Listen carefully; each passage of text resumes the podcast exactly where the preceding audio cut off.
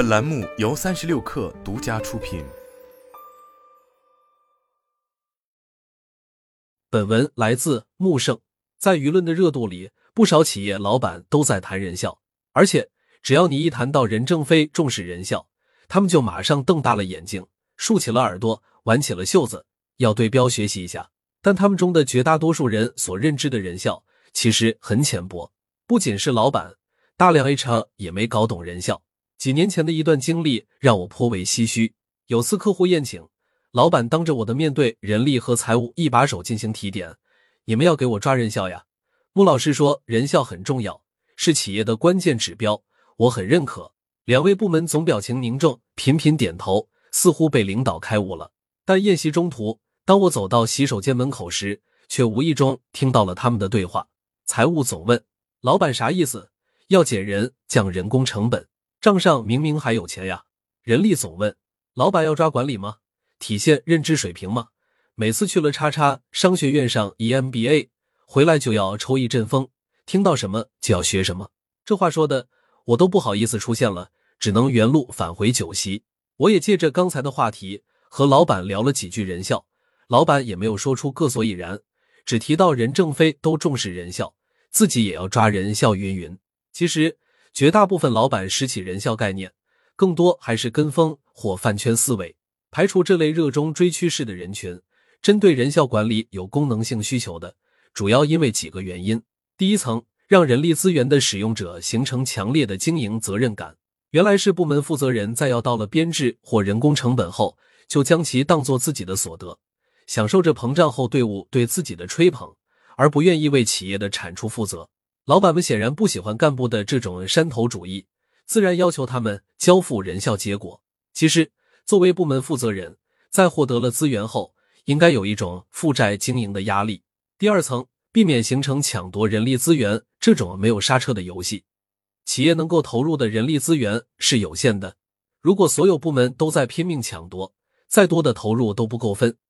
形象点说，每人都来踩一脚油门，这辆车必然失控。资源有限的企业，尤其会为这种局面苦恼。第三层，让被考核部门之间进行公平的经营管理竞赛。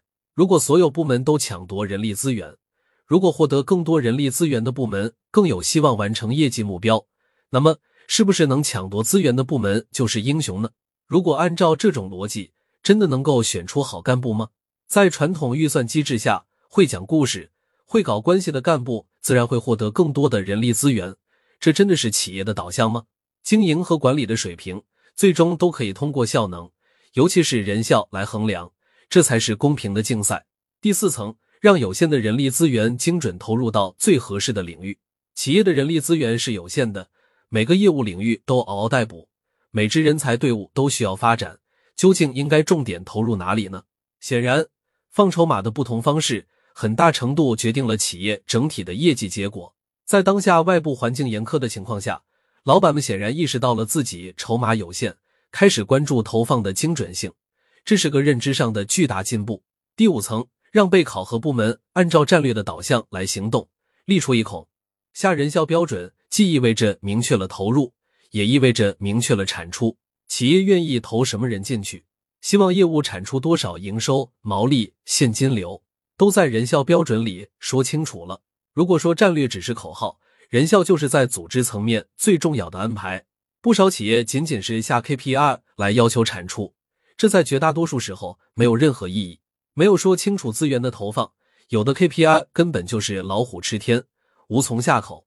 人效标准是个契约，很大程度上说清楚了企业和干部的责权边界。我们在二零二三年对三十七家中大型深度客户企业的老板进行了调研，让每位老板。在上述五种原因中选择三项，统计结果结合我们的抽样访谈显示，老板们的认知分布在了三个区间。第一区间，第一二层里的老板把人力资源看作单纯的某类成本，方式简单粗暴，他们不关心组织，抓人效只是在朋克养生。第二区间，第三层里的老板希望驱动干部，但依然把人效管理限制在人力资源管理的范畴内。第三个区间，第四五层里的老板开始意识到人效管理是一种经营职能，更有人开始将其作为业务战略的抓手。整体来看，几乎所有的老板都选择了第一层和第二层，而只有少数老板选择了第四层和第五层。这可以得出一个很有意思结论：绝大多数的老板可能根本没有意识到人效管理的深层意义。换句话说，绝大多数第一二区间的老板们显然还没有将战略与组织联系起来，他们也没有意识到组织与人力资源管理工作还有如此多的可能性。他们把这个专业理解为传统的选用预留，把人力资源部门定位为后勤。后勤工作嘛，自己自然没有必要投入太多精力。其实。有点层次的老板花在组织上的时间，甚至远远多于花在战略上的时间。因为战略的布局如果没有变成组织上的安排，就只会是一种情怀口号。几年前，我和海尔的张瑞敏先生交流过这个问题。我问道：“现在有一些外部专家议论海尔没有战略。”张瑞敏先生回应说自己可以去主抓一款产品，但如果组织不改变，他的手一放开，一切又会回到老样子。所以。海尔在这个时代最大的战略，就是砸烂过去的金字塔组织，打造一种拥有自驱力的组织模式，让人人都是自己的 CEO。企业家的认知不同，格局高下立判。